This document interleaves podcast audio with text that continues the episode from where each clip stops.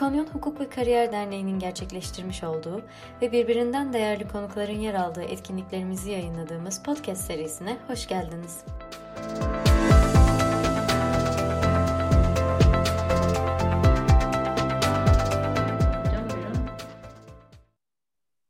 İkinci önemli bir sorunsal demek lazım. Bu tek değil çünkü.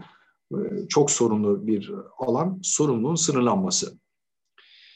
Bir, Türkiye bu alanda da eski tarihli bir Brüksel Sözleşmesi'ne hala taraf. 1924 tarihli Milletler Arası Sözleşmeye. Bütün süreci uzun uzun belirtmedim. Bu, bu sözleşme de 4 Ocak 1956'da bizim hakkımızda yürürlüğe girdi. Sözleşme diyor ki uygulama alanı hükmünde eğer bu milletler arası sözleşmeye taraf olan devletlerden birisinin bayrağını taşıyan gemi bir başka taraf devlette sınırlı sorumluluk savunmasında bulunursa o zaman bu sözleşme devreye girer. Baktım e, bu sözleşmeye taraf devletlerin sayısı çok fazla değil ama örneğin aralarında Brezilya var. Örnekleri hep yakın zamanlarda Türkiye'ye gelmiş ve sorunlarla karşılaşmış gemilerden seçmeye çalıştım. Brezilya gemisi var. E, Milletler Arası Sözleşme'ye göre demek ki bizim şunu yapmamız gerekiyor. Eğer bir Brezilya gemisi Türkiye'de örneğin birçok tazminat istemine sebep olmuşsa ve bu tazminat istemlerinden ötürü sınırlı sorumluluk gündeme gelmişse o takdirde mahkeme şuna bakacak. Biz Milletler Arası Sözleşme'ye tarafız. Brezilya Milletler Arası Sözleşme'ye taraf. Brezilya gemisi söz konusu sınırlı sorumluluk uyuşmazlığı var. Demek ki 1924 tarihli sözleşmenin uygulanması gerekecek. Gelin görün ki deminki başlığımız yürürlükteydi, şimdiki başlığımız da yürürlükte. Az önceki gemi alacaklısı hakkından farklı olarak burada yeni tarihli milletler arası sözleşme de Türkiye hakkında yürürlüğe girmiştir. Ee, şunu söyleyeyim ama şimdi göreceğimiz gibi bu konuda bile tartışmalar var. Gerçekten de 1976 yılında Londra'da sınırlı sorumluluk konusunda yeni bir milletler arası sözleşme kabul edildi. Çok çağdaş, çok ileri gelişmiş bir milletler arası sözleşme. E, bu sö 1976 sözleşmesi diye de söyleniyor ama İngilizceden kısaltmasıyla LLMC harfleriyle anılan bir kısaltması var. E, İngilizce söylenişle LLMC diye de kısaca söyleniyor. Denizciler bu LLMC lafına çok aşinadır. O şekilde de belirtmek mümkün. 76 tarihli sözleşme 1996 tarihli bir protokolle yine Londra'da yapılan bir protokolle tadil edildi. E, bu tadil protokolü de yürürlüğe girdi. Bir de biraz sonra değineceğimiz gibi e, Londra protokolü çerçevesinde sözleşmede değişiklik yapılmasına yönelik bir hızlandırılmış usul getirildi. Bir usul getirildi. Ona kısaca değineceğim birazdan. O usul çerçevesinde sorumluluk sınırları yükseltilebiliyor ee, bu yükselme işlemi ilk defa 2012'de gerçekleştirildi. 2015 yılında yürürlüğe girdi.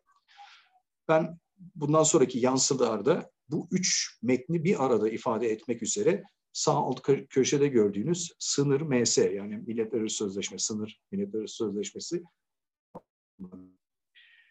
Ee, şunu da ekleyeyim ekranda gözüktüğü için e, bizim resmi gazetemizdeki kararnamede sınırlandırılması ibaresi var. Buna karşılık Ekin'deki resmi çeviride sınırlanması denmiştir. Rahmetli büyük hocamız Tahir Çağ'ın çevirisidir. Orada sınırlanması denmişti. O aynen alınmıştır. E, protokolün ise hem kararnamesinde hem çevirisinde sınırlandırılması diye kullanılmıştır. Orada bir terim birliği sağlansa belki daha iyi olabilirdi. Türkiye Cumhuriyeti'nin katılma sürecine bakacak olursak, biz şimdi az önce konuştuklarımız çerçevesinde ilk sırada tabii ki onay kanunu bekliyoruz. Ama ilk sırada onay kanunu yok. Burada ilginç bir şey oldu. 1980 yılında Bakanlar Kurulu kararnamesi çıktı. Ve dendi ki 76 tarihli sözleşmeye biz ilk oturumda belirttiğim 244 sayılı kanunun 3 ve 5. maddelerine göre katılma yoluyla taraf olacağız dendi. Bu 3 ve 5. maddeler genel olarak bu usulü anlatıyor ama onay kanunu çıkartılmasına gerek yoktur diye bir hüküm yok orada. Öyle bir kural yok. Sonra uzun bir durgunluk oldu. bunu benim kitapta uzun uzun yazdım. Belki ayrı bir etkinlikte bir gün ele alır konuşuruz. O, da ayrı ilginç bir süreçtir. 80 tarihli Bakanlar Kurulu kararnamesinden 18 yıl sonra 6 Mart 1998'de katılma belgesi IMO'ya sunuldu. Yani Türkiye Cumhuriyeti'nin Londra Büyükelçisi IMO'ya gitti. Ee, çok da güzel binaları vardı. Ben de birkaç kez gittim orada toplantılara. Orada Türkiye Cumhuriyeti'nin katılma belgesini tevdi etti ve sözleşmede öngörülmüş olan geçiş süresi çerçevesinde 1 Temmuz 1998'de Kabotaj Bayramı'nda sözleşme yürürlüğe girdi. Fakat tekrar vurgulamak lazım. Onay kanunu eksik. Onay kanunu yok. 1 Temmuz 98 itibariyle bütün denizcilik e, çevreleri sonunda bu sözleşme artık bizim hukukumuzun bir parçası oldu, yürürlüğe girdi diye sevinirken çok seçkin meslektaşım Profesör Mert Olcan Ankara'da bir hocamız. Ticaret Kanunu Komisyonu'nda da e, bulundu kendisi. Hocamız 2000 yılında yani yürürlükten iki yıl sonra bir tebliğ yayınladı. Ee, Ankara'daki Ticaret Hukuku ve Yargıtay Kararları Sempozyumu dizisinde. Çok önemli, çok değerli bir dizi. Ee, bütün bildiri kitapları hala satışta var. Ee, ticaret hukukuyla ilgileniyorsanız bizim alanlarda mutlaka o seriyi edinin. Çok değerli bildiriler var orada. Ve Mertol hocamız dedi ki hayır dedi biz taraf filan olamazdık dedi. Çünkü dedi tam demin konuştuğumuz konu onay kanunu yok dedi. Onay kanunu olmadan biz anayasayı ihlal ederek sözleşmeye taraf olmuş olamayız dedi. Bunun üzerine bir çalkalanma, bir dalgalanma yaşandı. Gelin görün ki 2010 yılında bunun arkasından protokole de aynı usulle taraf olduk. Gerçekten de 5 Şubat 2010 tarihinde yine bir Bakanlar Kurulu kararnamesi yayınlandı ve dendi ki bu sefer 96 protokolüne biz yine 244 sayılı kanunun 3 ve 5. maddeleri uyarınca taraf olacağız dendi. Bu sefer katılma belgesinin sunulması sadece 5 ay sürdü. Ee, Dışişleri Bakanlığı hazırlığı yaptı. Türkiye'nin Londra Büyükelçisi de atladı gitti 19 Temmuz 2019, 2010 tarihinde katılma belgesini sundu ve geçiş süresi de tamamlanınca 17 Ekim 2010 tarihinde yürürlüğe girdi. Yürürlüğe girdiğini söylüyorum. Şimdi IMO depoziter makam, Londra'daki Milletler Arası Denizcilik Örgütü, onların ilk oturumda atıf yaptığım e, Ocak'ta yayınlanan e, dökümlerinde Türkiye Cumhuriyeti bu milletler arası sözleşmeye ve protokole taraf gözüküyor. Katılma belgeleri de sizin demin ekranda gördüğünüz tarihler. Ama onay kanunu yok. Bu, konu tabii ticaret kanunu hazırlanırken e, bizi de meşgul etti. Ne yapmak lazım diye düşündük. Bu aşamadan sonra onay kanunu çıkartmak tuhaf olur. Bu, bunu, bunu yapılması doğru olmaz diye düşünüldü. Ve onun üzerine ticaret kanununda ve onu tamamlayan uygulama kanununda ayrı ayrı özel hükümler sevk edildi. Ticaret kanunundaki hükümde dendi ki sınırlı sorumluluk 76 tarihli sözleşmeye ve 96 tarihli protokole tabidir dendi. Fakat tabii buradan şöyle bir sorun çıkabilirdi. Ticaret Kanunu 1 Temmuz 2012'de yürürlüğe girdi.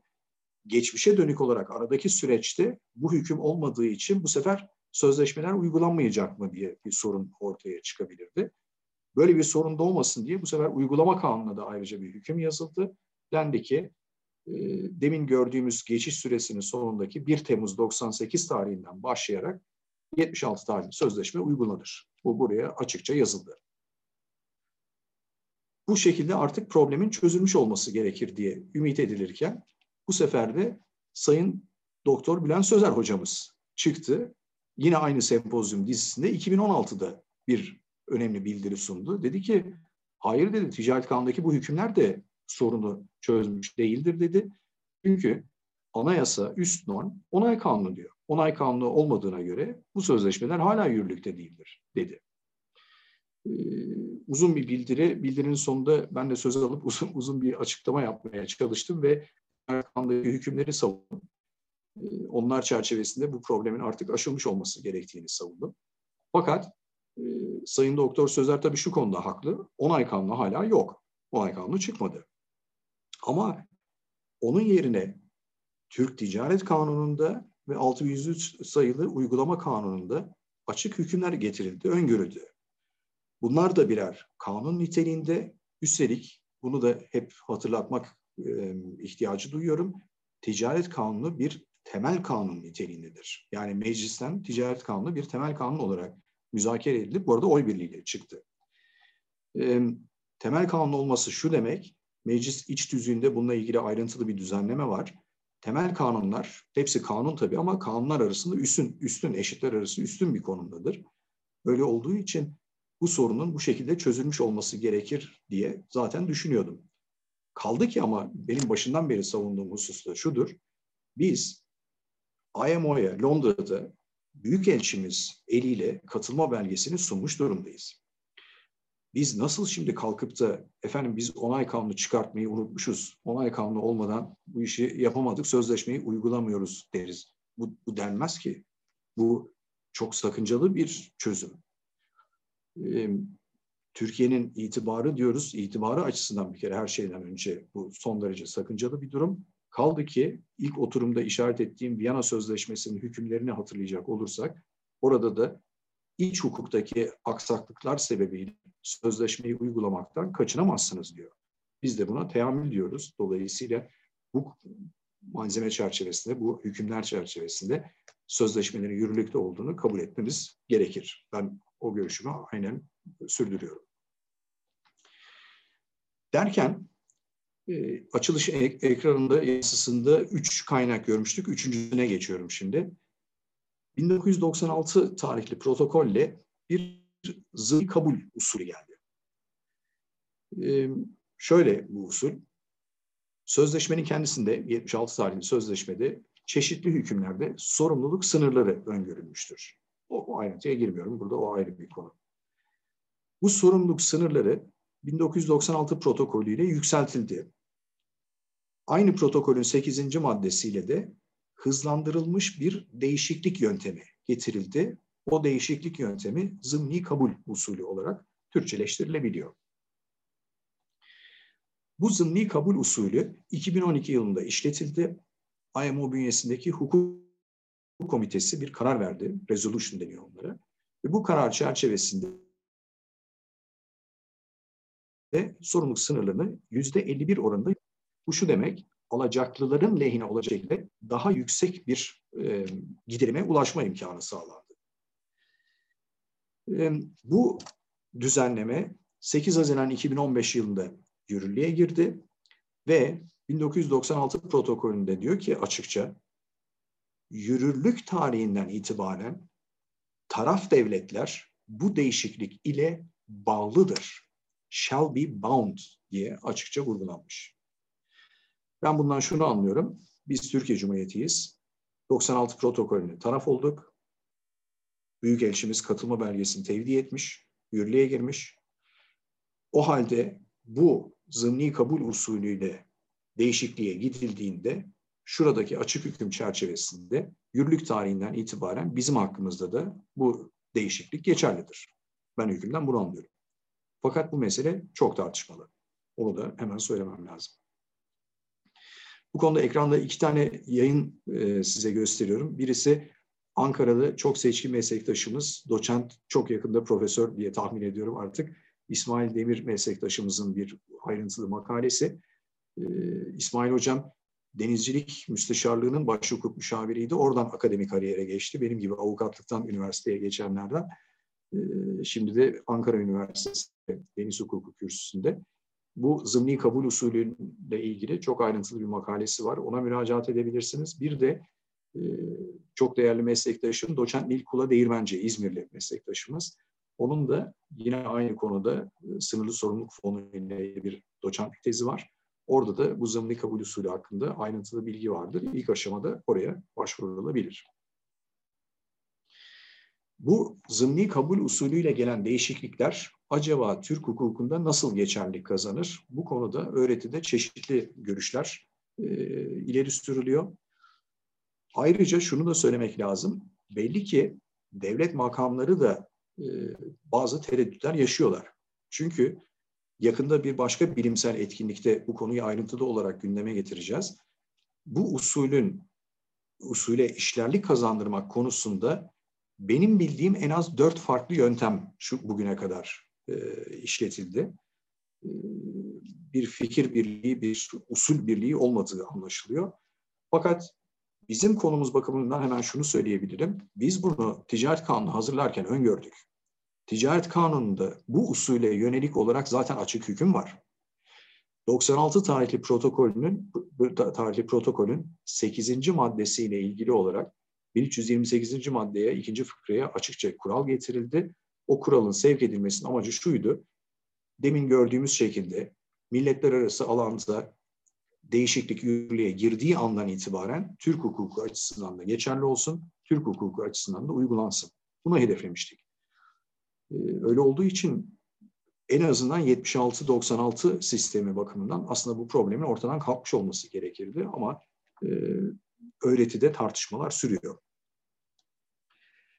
Fakat e, baskın demeyelim ama belki sayıca biraz daha fazla ağırlıklı olan görüş e, üç kaynağın ortaklaşa hep birlikte uygulanması gerektiği yönünde. Öğretiyi ama bir yana bırakacak olursak İstanbul'da e, 2019'da çok önemli bir karar verildi. Bita Spirit kazasını mutlaka hepiniz hatırlayacaksınız. Google'da yazdığınız zaman hemen çıkıyor o görüntüler. E, İstanbul Boğazı'nda meşhur Kırmızı Yalı diye kısaltılan yalıya çarpan e, gemiyle ilgili uyuşmazlık. Orada mahkeme e, hem 76 tarihli sözleşmeyi hem 96 tarihli protokolü hem de 2012 tarihli değişikliği uyguladı. Hepsini birlikte bir paket halinde uyguladı. Karar ne yazık ki tebliğe çıkmamış. O yüzden e, karar yayınlanmadı. E, kararın tüm ayrıntılı e, kamuoyuna paylaşma imkanı o yüzden yok. Fakat kararın bu şekilde verildiğini biliyoruz. Bu da çok önemli bir gelişme Türk hukuku açısından. Uygulama alanı ile ilgili olarak daha önce de bu sunum sırasında değinmiştik. Milletler arası sözleşme yabancılık unsuruna aramıyor. Kesinlikle burada bir yabancılık unsuru şartı yoktur. Tümüyle Türk vatandaşları arasında doğan bir uyuşmazlıkta, Türk karasularındaki bir kazada, Türk mahkemesi önündeki yargılamada bu kurallar uygulanır ayrıca bir mehuk anlamında yabancılık unsuru şart değildir. Ee, Lex fori ilkesini bu milletler arası sözleşme kabul ediyor. Dolayısıyla mahkemede bu konuda bir uyuşmazlık çıkarsa mahkeme kendiliğinden sözleşmeyi uygular. Sözleşmeyi doğrudan uygular, uygular, resmi gazetede yayınlandığı şekliyle uygular. Şu husus önemlidir bütün milletler arası sözleşmeler açısından. Sözleşmelerin resmi dilleri mutlaka açıklanmıştır. Her sözleşmede buna ilişkin açık hüküm olur. Ee, ilk oturumda söylediğim gibi günümüzde çoğunlukla altı dilde çıkıyor sözleşmeler ama aralarından birisi eşitler arasında üstün kabul ediliyor. Müzakere dili. Ee, bu metinlerde de müzakere dili hep İngilizceydi. Ee, milletler arası konferanslarda da çok bulundum. Hepsinde gördüm. Fransızlarla Belçikalıların bir kısmı dışında kimse artık Fransızca konuşmuyor. Herkes İngilizce konuşuyor. Dolayısıyla e, resmi dili hep İngilizce olarak karar e, şey e, düşünmek mümkündür. Sözleşme yalnızca deniz gemileri için öngörülmüş gibi gözükmektedir ama iç hukukta iç sularda çalışan gemiler açısından da yürürlük kazandırma hakkı tanınmıştır. Türk Ticaret Kanunu'nda bu hak işletildi. Dolayısıyla bizde deniz veya iç su ayrımı yapılmaksızın sözleşme uygulamalarını bulmaktadır. Başa dönüyoruz ama hala bir eksiğimiz var. Eksikliğimiz şu, biz 1924 tarihli sözleşmeden henüz çekilmedik. Burada yine milletler arası sözleşme çok ilginç bir hüküm getiriyor. Gerçekten de 76 tarihli sözleşme diğerlerine göre çok daha gelişmiş, çok daha ileri düzeyde bir sözleşme. Diyor ki eğer iki devlet hem eski tarihli bir sözleşmeye yani bizim bakımızdan 1924'e hem de 76'ya taraf ise onların ikisinin karıştığı bir uyuşmazlıkta yalnızca yenisi yani 76 tarihli sözleşme uygulanır. Somutlaştıralım. Demin gördüğümüz gibi Belçika hala 1924 tarihli sözleşmeye taraf. Dolayısıyla Belçika bayraklı bir gemi hakkında Türkiye'de yargılamaya başlanırsa, sınırlı sorumluluk gündeme gelirse o zaman bizim sözleşmemizdeki açık hüküm çerçevesinde biz 76 tarihli sözleşmeyi uygulayacağız. Yani şuna bakmayacağız. ikisi hem Belçika hem Türkiye hala 1924 tarihli taraf. Bunu dikkate almayacağız. Bu iki devlet aynı zamanda 76'ya taraf olduğu için 76 ve onu tadil eden metinler uygulanacak. Buna karşılık yalnızca 24 tarihli sözleşmeye taraf olan bir e, devletin gemisiyle karşılaşırsak, Brezilya örneğini görmüştük. Şimdi tekrar o örneği söyleyelim. O zaman e, 24 tarihli sözleşmeyi hala uygulamak zorundayız. Gördüğünüz gibi rehinler bakımından, gemi alacaklısı hakları bakımından karşılaştığımız sorun burada da geçerli. Üstelik katmerli geçerli çünkü burada hem eskisine hem yenisine bir de tarafız üstüne üstlük. Milletler arası hukuk açısından da bu sözleşmeleri uygulama yükümlülüğü altındayız. Ama e, taban tabana zıt hukuksal rejimler, bambaşka şeyler söylüyor iki sözleşmede. E, bu itibarla bizim burada da hiç gecikmeksizin eski tarihli 24 tarihli sözleşmeden çıkmamız lazım, çekilmemiz lazım. Bunun da usulü sözleşmede öngörülmüştür ve burada da geçiş süresi yine bir yıldır. Dolayısıyla biz yarın çekilme belgemizi sunarsak ancak önümüzdeki yıl bugün sözleşmeden çıkmış olacağız. E, milletler arası sözleşmeler bağlamında son bir ilginç probleme dikkatinizi çekmek istiyorum. O da şu. Türk Ticaret Kanunu, yürürlükteki kanun hazırlanırken Deniz Ticareti Alt Komisyonu olarak ilk oturumlarımızda kendimize şunu sorduk. Deniz ticareti hükümlerini modernize etmek istiyoruz, çağdaşlaştırmak istiyoruz daha ileri bir noktaya 21. yüzyıla taşımak istiyoruz. Ne yapalım diye. Ve komisyonumuzun ortak kararı, oy birliğiyle alınmış olan kararı, sonra ana komisyonda aynen benimsedi bunu. Şu oldu. Öncelikle biz hukukumuzu milletler arası sözleşmelerle uyumlu hale getirelim. Hangi milletler arası sözleşmelerle? Yeni, çağdaş, güncel gelişmeleri karşılayan, ihtiyaçları karşılayan milletler arası sözleşmelerle uyumlu hale getirelim. Ee, bu konuda benim yine o deniz ticareti başlıklı çalışmamda çok ayrıntılı, belki başka hiçbir yerde bulamayacağınız kadar ayrıntılı bilgi yer almaktadır. Ee, sıkılır da merak ederseniz bir gün oraya bakılabilir. Ve biz tek tek her çalıştığımız alanda yeni bir milletler arası sözleşme var mı buna baktık. Yürürlüğe girmiş olup olmadığına bakmaksızın acaba o sözleşme Türk hukuku açısından, Türk denizciliği açısından yararlı mıdır? Bunu denetledik ve o çerçevede çok sayıda milletler arası sözleşmeyi tercüme edip biz kanunumuza işledik. Bu çerçevede biz örneğin 1989 tarihli denizde kurtarma ile ilgili milletler arası sözleşmeyi devraldık.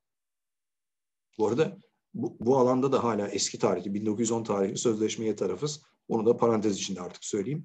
E, o problemleri iki örnekle gördük zaten.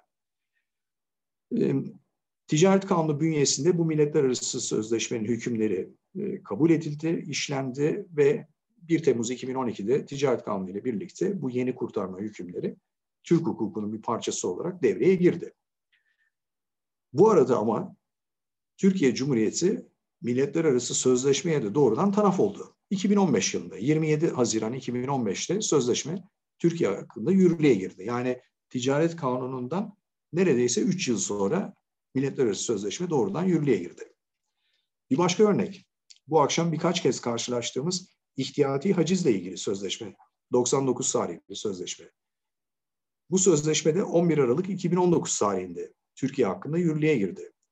Oysa biz zaten o sözleşmenin hükümlerini ticaret kanununa aktarmıştık. Şu anda ticaret kanununda 1352. maddeden itibaren hükümlere baktığınızda büyük çoğunluk e, bu Cenevre Sözleşmesi'nden geliyor. Şimdi problem şu, her iki milletler arası sözleşmenin uygulama alanı lex fori olarak belirlenmiştir. Dolayısıyla denizde kurtarma ile ilgili bir uyuşmazlık Türk mahkemesinin önüne geldiğinde mahkeme artık tarafların vatandaşlığına, geminin bayrağına ve başka yabancılık unsurlarına hiç bakmaksızın her ihtimalde sözleşmeyi uygulamak zorundadır. Aynı şekilde ihtiyati hacizle ilgili milletler arası sözleşme, eğer biz bir geminin ihtiyati hacizi başvurusuyla mahkemeye gidersek, Türkiye'deki mahkeme mutlak surette doğrudan milletler sözleşmeyi uygulamak zorundadır. Böyle olunca ticaret kanundaki hükümler acaba ne oldu? Bunu tartışmak lazım. E, naçizane düşünceme göre ticaret kanunun hazırlanması için bu kadar çaba sarf etmiş bir kişi olmama rağmen şunu söylemeliyim. Ticaret kanununda sözleşmelerden alınmış olan hükümler artık ilga edilmiştir, zımnen mülgadır. Dolayısıyla denizde kurtarma ile ilgili bir uyuşmazlığı çözmeye çalışıyorsak bizim bundan sonra bakmamız gereken yer milletler arası sözleşmedir. Milletler arası sözleşmede hüküm bulunmazsa ve Türk hukuku uygulanırsa o zaman dönüp ticaret kanundaki tamamlayıcı kurallardan yararlanabiliriz. Aynı şekilde gemi ihtiyati hacizi için biz doğrudan milletler arası sözleşmeye gitmek zorundayız. Sözleşmede hüküm bulunmazsa ve Türk hukuku uygulanırsa ki Lex Fori olarak uygulanacak, o zaman ticaret kanundaki tamamlayıcı kurallara müracaat edebiliriz. Dolayısıyla böyle ortaya ilginç bir ikili rejim çıkmış durumdadır. Tabii şu anda hem mahkemeler hem meslektaşlarımız, avukat meslektaşlarımız hala yine ticaret kanunu kullanmayı tercih ediyorlar. Herkesin biraz tabii kolayına e, geliyor doğrudan oraya bakmak ama milletler arası hukuk açısından bizim ilk oturumda gördüğümüz kanunun sistematiği açısından, kanunların kuralları açısından bu kanunca doğru bir uygulama değildir. Biz milletler arası oradan uygulamak mecburiyetindeyiz. Son bir husus olarak da şunu paylaşıp e, sunuma son vereyim. E, son iki üç cümlemin içinde vardı zaten bu. Eğer biz bir milletler arası sözleşmeye taraf isek fakat uyuşmazlığı çözecek bir kuralı sözleşmede bulamazsak, milletler arası sözleşme bir konuda suskun ise veya zaten çözüm için iç hukuka atıf yapmışsa, kurtarma sözleşmesinde var, ihtiyati acı sözleşmesi hepsinde iç hukuka bırakılan, ulusal hukuka bırakılan hususlar vardır. Veya açık bırakılan konular vardır. Bu sözleşmelerin hepsi taş çatlısı 20-30 maddeden oluşuyor. E, oysa icra iflas kanunu bakıyorsunuz 300 küsur maddeden oluşuyor. HMK aynı şekilde. Dolayısıyla Millet Arası Sözleşmenin her konuyu düzenlemesine zaten imkan yok. Mecburen bazı hususları açık bırakacak. Böyle ihtimallerde de doğrudan dönüp hemen Türk hukuku diye sarılmamak lazım. Türk maddi hukuku diye sarılmamak lazım. Önce mutlaka kanunlar ihtilafı incelemesi yapmak gerekiyor. Şunu unutmayınız. Dünya ticaretinin, küresel ticaretin yüzde doksanı deniz yoluyla hareket ediyor ürünler, ham maddeler ve e, sanayi ürünleri deniz yoluyla yer değiştiriyor yüzde doksan oranında. Biz ticaret kanunu hazırlarken e, bakanlıklardan istatistik istedik. Hem ticaret açısından hem denizcilik açısından ve hemen hemen aynı rakamlar geldi. Türkiye'de de deniz yoluyla taşıma dış ticaretin yüzde doksanını aşağı yukarı oluşturuyor. Kabotaj son derece düşük. Yüzde on mertebesinde, yüzde on bile değil kabotaj taşıması. Dolayısıyla hep şuradan hareket edebilirsiniz. Türk limanından bir gemi çıkıp yük götürüyorsa veya geliyorsa dışarıdan bu yüzde 90 olasılıkla yabancılık unsuru barındıran bir uyuşmazlıktır. Dolayısıyla MEHUK kapsamındadır. Dolayısıyla öncelikle kanunlar ihtilafı kurallarına bakmak gerekir. Öyle hemen ticaret kanunu, borçlar kanunu deyip işin içinden çıkmamak gerekir. Kanunlar ihtilafı kurallarının hepsini burada ele almamıza tabii ne imkan var ne zaman var. Ben sadece 3-4 tane hatırlatma yapıp kapatacağım. Sözleşmelerle ilgili olarak MÜHUK'ta özellikle eşya taşıma ve yolcu taşıma sözleşmeleri için getirilmiş bir meşhur 29. madde var. Buna işaret etmeliyim. 29. madde zor bir hüküm. Onunla ilgili de çok çeşitli kaynaklarda yayınlar, açıklamalar bulabilirsiniz. 29'u tamamlayan meşhur 24. madde var sözleşmelere ilişkin. Ayrıca şekil konusunda 7. madde, zaman aşımı konusunda 6. maddeyi hep hatırlamak gerekir. Bir de deniz kazaları bağlamında, gemi kazaları bağlamında haksız fiillere ilişkin 34. maddeyi de hep göz önünde tutmak gerekir. Bu hükümler çerçevesinde uygulanacak hukuk belirlendikten sonra ancak eğer o hukuk Türk hukukuysa biz Türk Ticaret Kanunu veya tamamlayıcı mevzuata başvurmalıyız. Aksi halde MEHUK böyle söylediği için yabancı hukuku uygulamak gerekir. Fakat tabii gerçekçi olmak lazım. Yabancı hukukun belirlenmesi pek de kolay olmayabiliyor. Mahkemeler bu işi zaten bireysel yapamıyorlar. Avukatlardan yardım istiyorlar. Avukatlar da yurt dışındaki bağlantılı oldukları bürolardan bu bilgileri edinemezlerse biraz e, güçlükler doğabiliyor. Ama internet kaynakları da çok gelişti tabii. Birçok devletin hukuksal düzenlemelerine internet üzerinde yabancı diller yani İngilizce olarak veya Almanca olarak erişmek de mümkün. Ee, eğer yabancı hukuk belirlenemezse o zaman tabii e, Türk hukukunun uygulanacağını zaten MEHUK'un ikinci maddesinde söylüyor. O ihtimalde iç hukuk kurallarına müracaat etmek gerekecek. Evet, sabrınız için çok teşekkür ederim. Ben milletler arası sözleşmeler bağlamında bugünlük bunları size hazırlayıp getirmek istedim. Ee, biraz farkındalık yaratmak istedim. Eğer sorularınız varsa şimdi memnuniyetle onları yarımlamaya çalışabilirim. E, hocam sorular geldi. Biz de çok teşekkür ederiz sizlere. E, genç hukukçuların e, eğitim ve öğrenme davetini hiçbir zaman reddetmediğiniz için ve bize çok sıcak bir şekilde e, geri döndüğünüz için çok teşekkür ederiz. Biz de sizin adınıza e, ufak bir naçizane teşekkür mahiyetinde olması için Darüşşafaka Cemiyeti'ne ufak bir bağışta bulunduk. Çok teşekkür ederim. Çok naziksiniz. Sağ olun şekilde çok teşekkür ederiz hocam. Ee, nazik davetimiz, davetimizi nazikçe kırmayıp geldiğiniz için çok teşekkür ederiz. Çok ee, mutlu şimdi sorulara Çok teşekkür ederim.